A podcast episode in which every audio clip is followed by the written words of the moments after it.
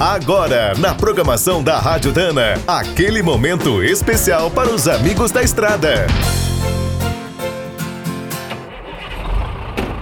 Está começando mais um minuto do caminhão. Fique por dentro das últimas notícias, histórias, dicas de manutenção e novas tecnologias. Por quase sete décadas, Charles Anderson Dana se dedicou ao sonho de construir um mundo onde as pessoas estariam em primeiro lugar.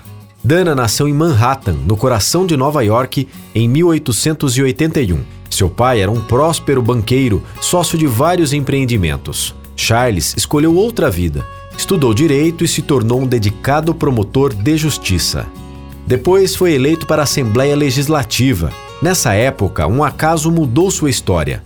Dana conheceu Clarence Spicer, dono de uma fábrica de juntas universais em Nova Jersey.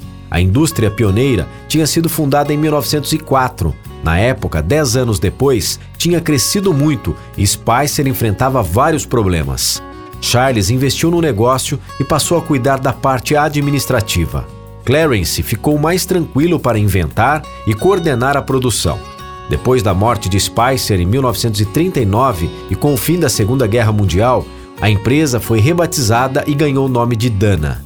Charles seguiu no comando até 66. Depois se dedicou totalmente à filantropia. Apoiou muitos projetos nas áreas de educação e saúde. Além de criar um gigante industrial, Dana deixou outro grande legado. Sua fundação se tornou uma referência em pesquisa sobre o cérebro. Quer saber mais sobre o mundo dos pesados? Visite minutodocaminhão.com.br. Aqui todo dia tem novidade para você.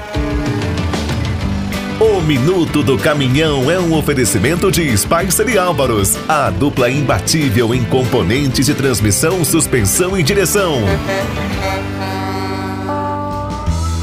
Quem é do trecho já sabe, para ficar bem informado, a Rádio Dana é sempre a melhor sintonia.